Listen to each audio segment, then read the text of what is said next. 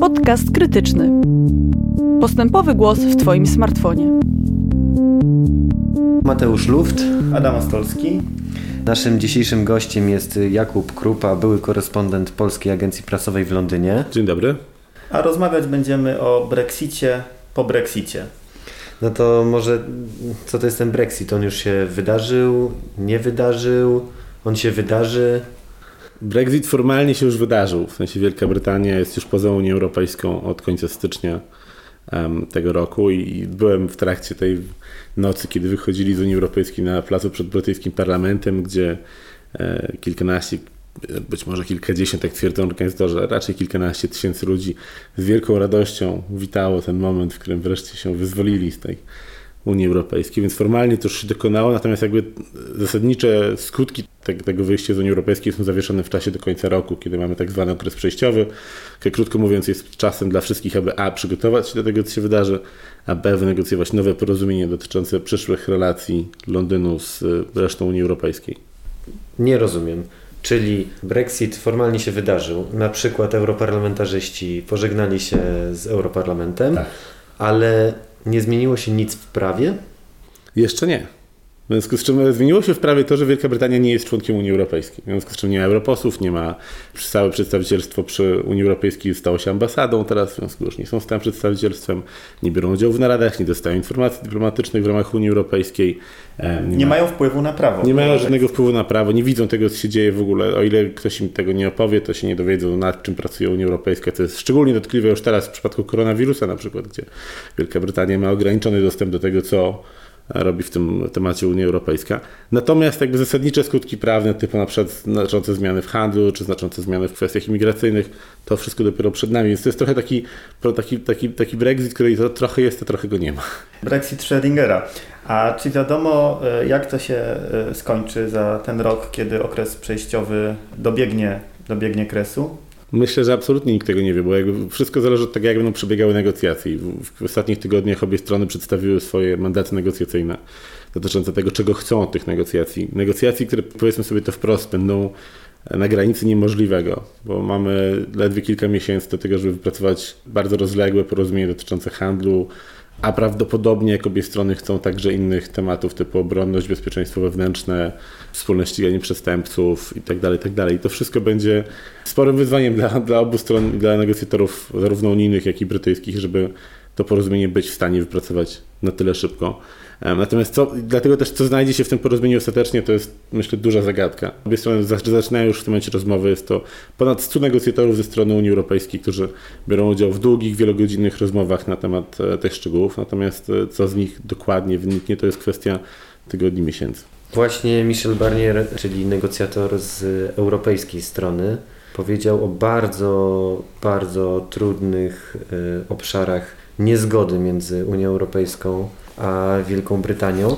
Czy można powiedzieć, że jesteśmy w tym samym miejscu, w którym byliśmy rok temu, kiedy negocjowana była ten okres przejściowy i kiedy przesuwane były kolejne daty potencjalnego Brexitu? Pewne ustalenia zostały podjęte tej poprzedniej fazie negocjacji, umowie wyjścia i politycznej deklaracji, która towarzyszyła tej umowie wyjścia. Teraz musimy część z tego przełożyć na konkretny język zasad handlu e, i zobaczyć, jak to konkretnie. Więc nie jesteśmy w tym samym miejscu, ale faktycznie jesteśmy dalej w obszarze rzeczy, które dla większości ludzi i także dla większości Brytyjczyków są kompletnie niejasne, bo oni jakby nie widzą tego wpływu Brexitu. E, ale też dokładnie z tego powodu te, te, te, te uroczystości czy te obchody wyjścia z Unii Europejskiej z końcem stycznia e, były tak tak dziwnie uroczyste, w sensie, bo tak naprawdę się nic nie zmieniło dla takiego przeciętnego Brytyjczyka. Dla nich się zmieni na koniec roku dopiero. Natomiast chodziło o to, że rząd chciał pokazać, to jest ten moment. Formalnie już wyszliśmy, już nie ma drogi powrotu. Jeżeli, jeżeli teraz załóżmy, dzieje się absolutny przewrót w Wielkiej Brytanii, Boris Johnson traci rząd, do władzy dochodzą absolutnie hardkorowi euroentuzjaści, którzy od jutra chcą wejść do Unii Europejskiej. Nie ma takiej ścieżki. Wielka Brytania musi rozpocząć nowe negocjacje akcesyjne. Musi powiedzieć, chcemy zostać członkiem Unii Europejskiej, Oczywiście te negocjacje będą prostsze, łatwiejsze, bo będzie odpowiedź no tak, ale cały czas macie te same przepisy co my, więc w sumie jest łatwo. Ale są na przykład, część ekspertów twierdzi, że są na przykład kwestie, gdzie Wielka Brytania się by nie kwalifikowała do wejścia do Unii Europejskiej w obecnym stanie, w tym, w tym momencie. Plus oczywiście jakby były pytania o stabilność polityczną i na ile nagle mógłby... Ale to wszystko jest straszne teoretyzowanie. Jakby myślę, że najwięksi, najbardziej zagorzali zwolennicy Unii Europejskiej w Wielkiej Brytanii pogodzili się już z tym, że to, ten temat już jest zakończony. Jakby tutaj się nie wydarzy nic więcej, jeśli chodzi o walkę o pozostanie w Unii Europejskiej. Teraz główna, główne zadanie dla nich to jest to, jak zrobić, że te relacje w przyszłości były jak najbliższe. I to jest też zadanie, gdzie ewidentnie opozycja gdzie i prawdopodobny przyszły lider partii pracy Keir Starmer, który był jakby jednak dość mocno euroentuzjastyczny i mówił, że chciałby drugiego referendum i liberalni demokraci, którzy mówili w ogóle porzućmy ten Brexit, zapomnijmy, że się kiedykolwiek wydarzyło. Jedni i drudzy dzisiaj już mówią wprost, jakby Brexit zostaje z nami, musimy tylko wymyśleć, co zrobić z tym, żeby w zależności od tego, kogo z nich spytamy, albo ograniczyć negatywne konsekwencje, bo oni mówią, że nie będzie dobrze, będzie tylko może mniej, mniej źle, albo wymyślić rozwiązanie, które może jakoś realizować to referendum. Ale t- załóżmy, te nazwy już nie powrócą, czyli przedstawicielstwo Wielkiej Brytanii nie jest e, zmienione na ambasadę, Tak. już nie będzie z powrotem przedstawicielstwem, Nie nie, wrócą e, europosłowie do parlamentu, ale czy te negocjacje, które teraz odbywają, już pomijam to, kiedy one prawdopodobnie się skończą, czy te negocjacje nie mogą doprowadzić do tak bliskich relacji, jakby ten Brexit e, się w rzeczywistości nie, nie wydarzył? Czysto teoretycznie też nie. Czysto teoretycznie mogłyby być w miarę blisko. W sensie, jeśli chodzi o, nie wiem, swobodę przepływu osób, handlu i tak dalej, oczywiście jest opcja, która pozwalałaby na, na coś takiego. Natomiast wiemy, że politycznie jest to absolutnie nie coś, czego chce ten rząd i absolutnie nie coś przede wszystkim, czego chcą Brytyjczycy. E, Powiedziałbym nawet, że to jest lekko zaskakujące. Pozycja rządu jest gdzieś tam po tej łagodniejszej stronie tego, co chce opinia publiczna. Która jednocześnie jest po prostu chyba bardzo mocno sfrustrowana tym procesem, że on tak długo trwa i jakby tam, co też będzie bardzo utrudniało negocjacje, jest to, że im dłużej on trwa, tym bardziej opinia publiczna ma takie, już zróbcie cokolwiek, bylebyśmy jakby wyszli z tego wszystkiego i skończmy ten temat. Stąd też jakby ta dość świadoma decyzja rządu Johnsona, że nagle słowo Brexit, które już dzisiaj padło w naszej rozmowie kilkanaście razy, już nie usłyszymy tego słowa ze strony brytyjskich przedstawicieli, polityków i dyplomatów, bo oni po prostu porzucili to słowo. Teraz mówimy o przyszłych relacjach z Unią Europejską. Wielka Brytania już jest po Brexicie, w związku z czym jest ten, zresztą był taki słynny moment tego wystąpienia Borysa Johnsona, gdzie on powiedział Brexit już za nami, teraz zacznijmy leczenie ran jako naród. No, to leczenie oczywiście będzie trwało pewnie długimi latami, jeśli nie dekadami.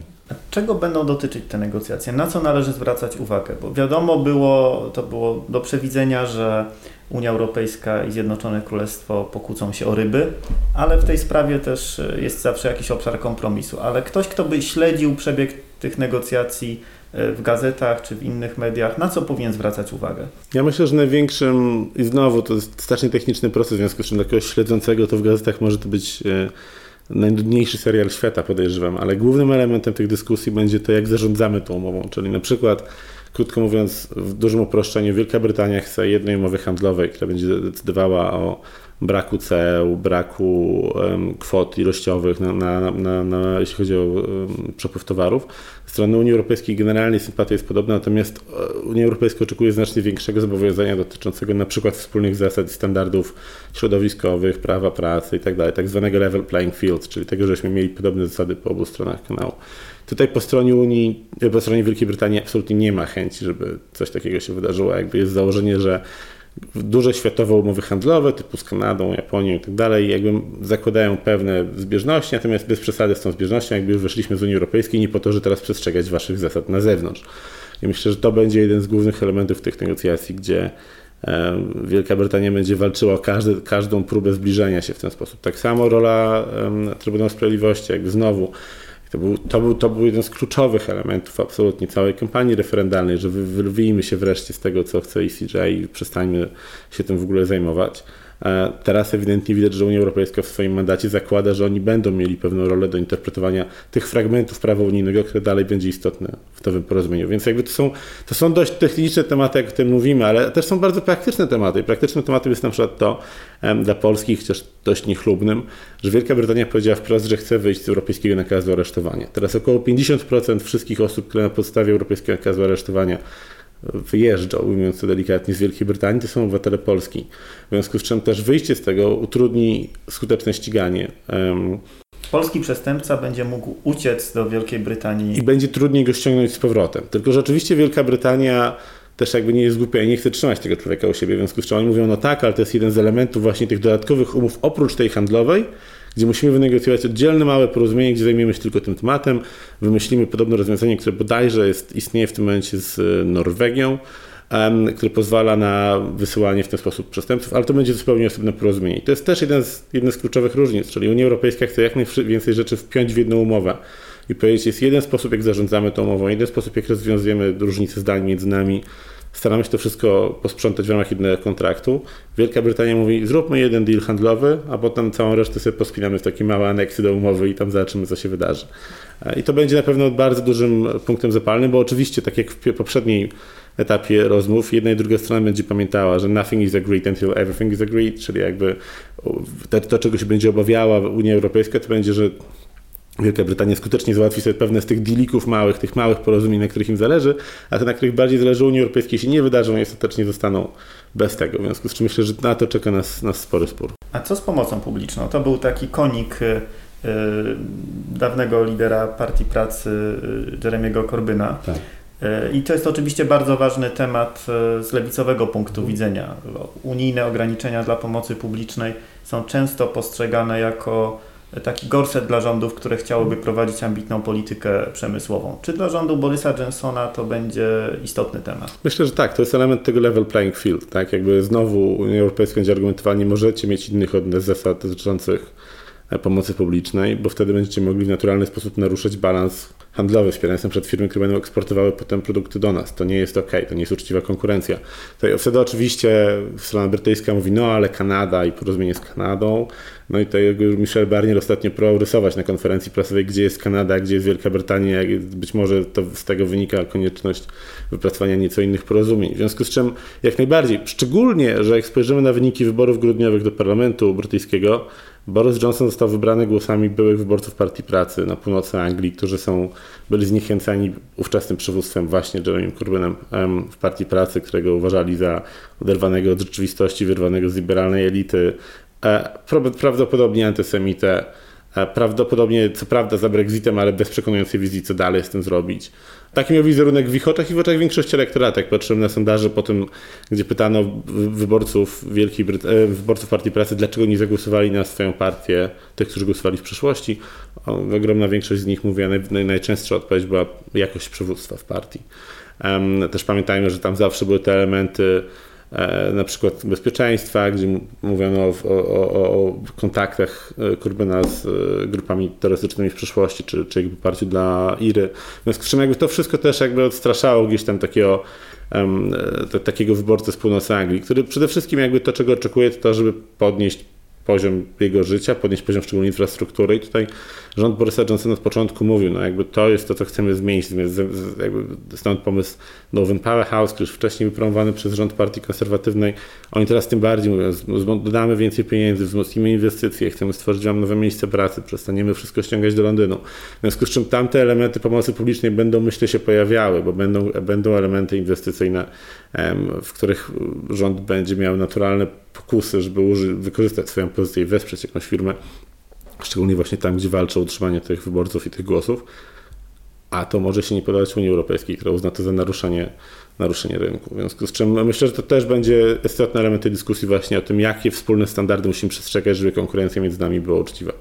Wspomniałeś o Irlandzkiej Armii Republikańskiej. To jest tak. temat przeszłości, czy to jest temat przyszłości? Czy y, to dotychczasowe uzgodnienia dotyczące Irlandii Północnej, która pozostaje w e, europejskim e, obszarze e, celnym, czy to jest rzeczywiście już rozwiązany temat, czy to jest tylko odsunięcie problemu na później? To zależy o co pytasz teraz, czy, czy o handel dotyczący Irlandii, Irlandii Północnej, czy o samą ile jako zagrożenie dla bezpieczeństwa, bo to jakby są trochę dwa różne tematy. Zaczynając od handlu. Zaczynając od handlu, myślę, że to jakby to będzie się zmieniało, bo ewidentnie Boris Johnson i jego rząd nie do końca się pogodził z tym, co sami uzgodnili po roku temu. Tutaj widzimy, że to, to ustalenie dotyczące granicy na Morzu Irlandzkim, czyli jakby kontrolę pomiędzy Wielką Brytanią a Irlandią Północną, z tego próbują się wycofać, co jest o tyle trudne, że jakby to podważa cały sens wypracowanego porozumienia w ubiegłym roku. To raz, a dwa, niepewność do tego, jak taka tak przyszły handel miałby wyglądać, oczywiście utrudnia przygotowanie się tym firmom, które będą w tym brały udział, więc ja myślę, że tam to będą... Może wyjaśnijmy, na czym to porozumienie e, polega. Znaczy, no w dużym skrócie jakby dyskusja polega na tym, gdzie stawiamy granice i w jaki sposób to robimy. I jeżeli chcemy zabezpieczyć postanowienia porozumienia wielkopiątkowego i proces pokojowy na wyspie Irlandii, no to musimy zapewnić, żeby towary mogły swobodnie przepływać z północy na południe, czyli z Republiki do e, Irlandii Północnej. I oczywiście dla Unii Europejskiej priorytetem było zadbanie o to, zadbanie o proces pokojowy, także w kontekście ewentualnego powrotu zagrożenia ze strony Ira czy, czy innych grup, które byłyby zainteresowane, gdyby pojawiły się na przykład punkty graniczne, naruszeniem tych punktów granicznych.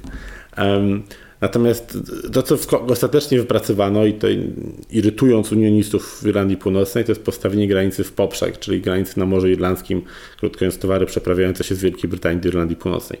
Um, znowu problem polega na tym, że to było, pomagało Johnsonowi wcześniej przepchnąć porozumienie i jakby pokazać, że domknęliśmy negocjacje, zamykamy temat, wychodzimy z Unii Europejskiej, co było zdecydowanie najważniejszym elementem politycznym.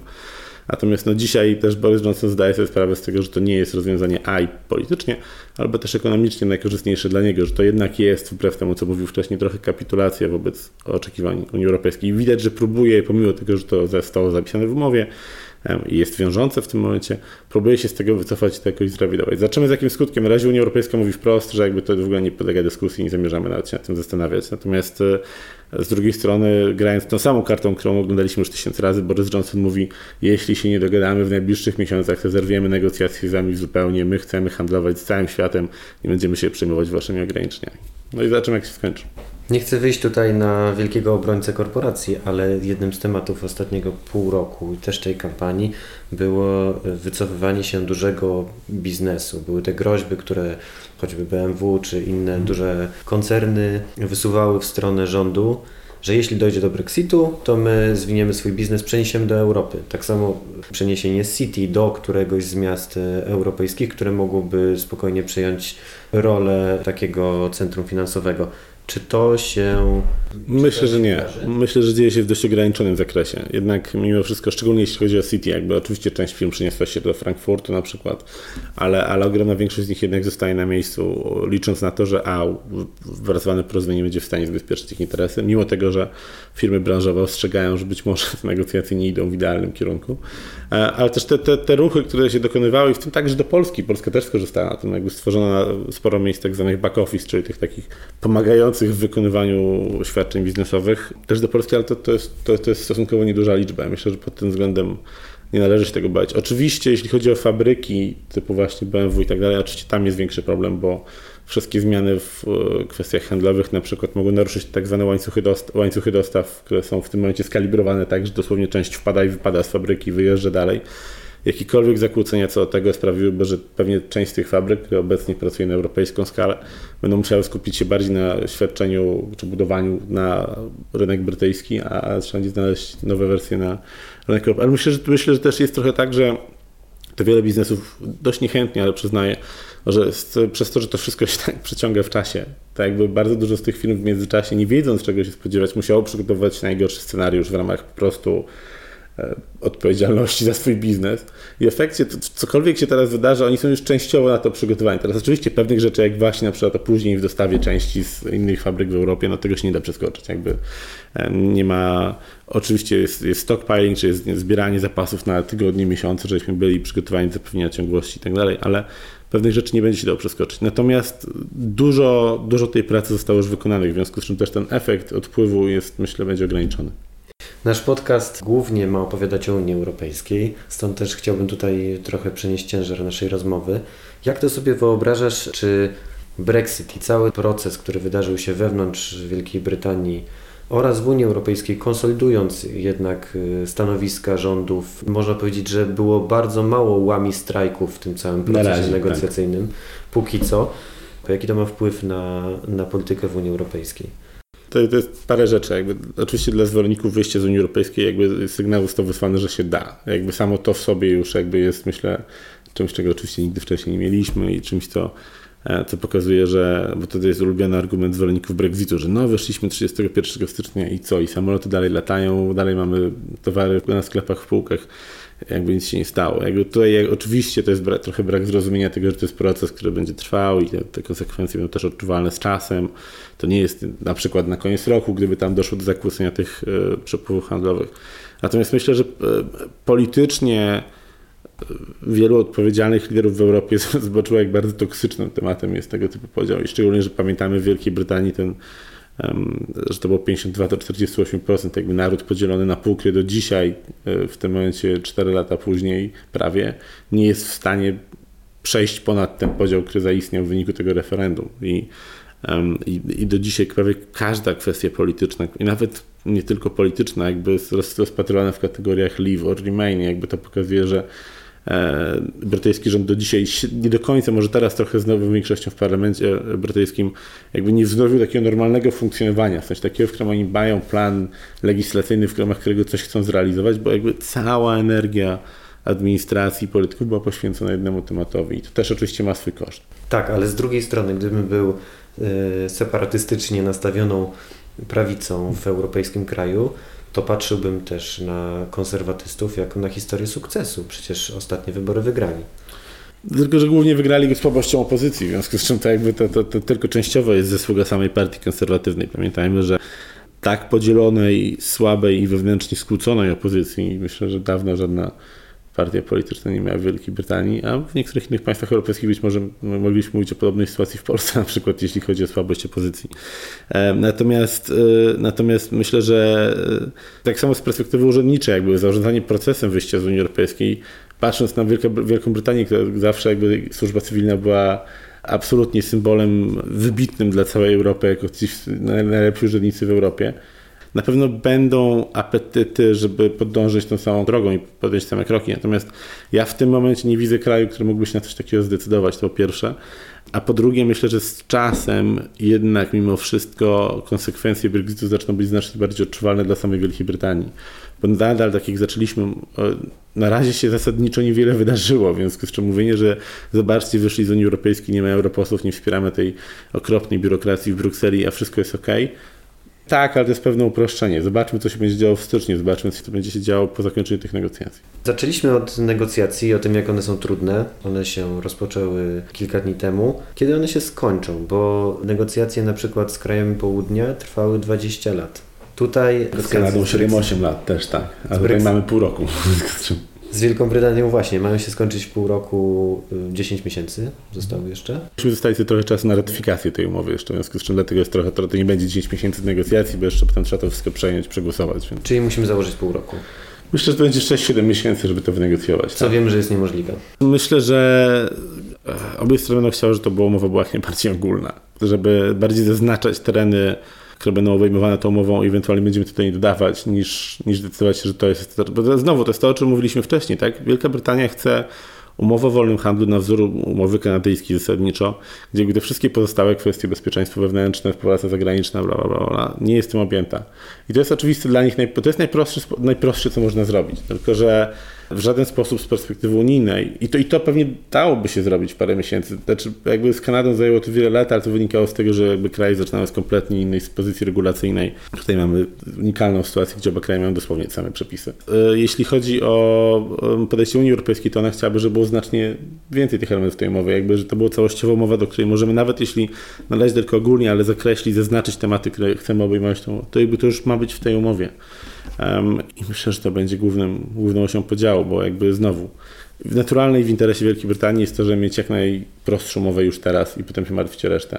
Natomiast to nie jest w interesie Unii Europejskiej wspólnego rynku. Choć to ma też pewną cenę, bo im bardziej ogólna umowa, tym bardziej będzie potrzebowała interpretacji i tym bardziej gorący robi się spór o to, kto miałby ją to, tam teoretycznie umowa wyjście zakłada, jakby przedstawia jakieś pomysły na to, kto miałby to interpretować. Jakby teraz też na przykład w czerwcu mają się obie strony spotkać po raz pierwszy i robić taki, to się nazywa jakaś forma wysokiej komisji, która ma się spotkać, porozmawiać o postępie w dotychczasowych negocjacjach i co dalej. Do czerwca teoretycznie powinniśmy załatwić kwestię rybołówstwa, to się wydaje delikatnie rzecz ujmując mało prawdopodobne. Całościowo, jeśli chodzi o kalendarz, czas mamy do końca roku. Realnie podejrzewam do jakiegoś października, żeby to wszystko domknąć i ratyfikować. W zależności od tego, co dokładnie wynegocjujemy, to być może będzie potrzeba parlamentów narodowych. Raczej nie, raczej w tym momencie wygląda to, że obie strony chciałyby umowy, która tego nie będzie wymagała, no ale jednak potrzebujemy na koniec też ten Parlament Europejski musi się wypowiedzieć. W związku z czym nie, no, mamy bardzo mało czasu. Będziemy śledzić e, temat Brexitu, właśnie dlatego, że będzie się tam działo bardzo, bardzo wiele. Naszym dzisiejszym gościem był e, Jakub Krupa, były korespondent Polskiej Agencji Prasowej w Londynie. Dziękuję. Dziękuję bardzo. Mateusz Luft. Adam Ostolski, dziękujemy do, za rozmowę. Do usłyszenia.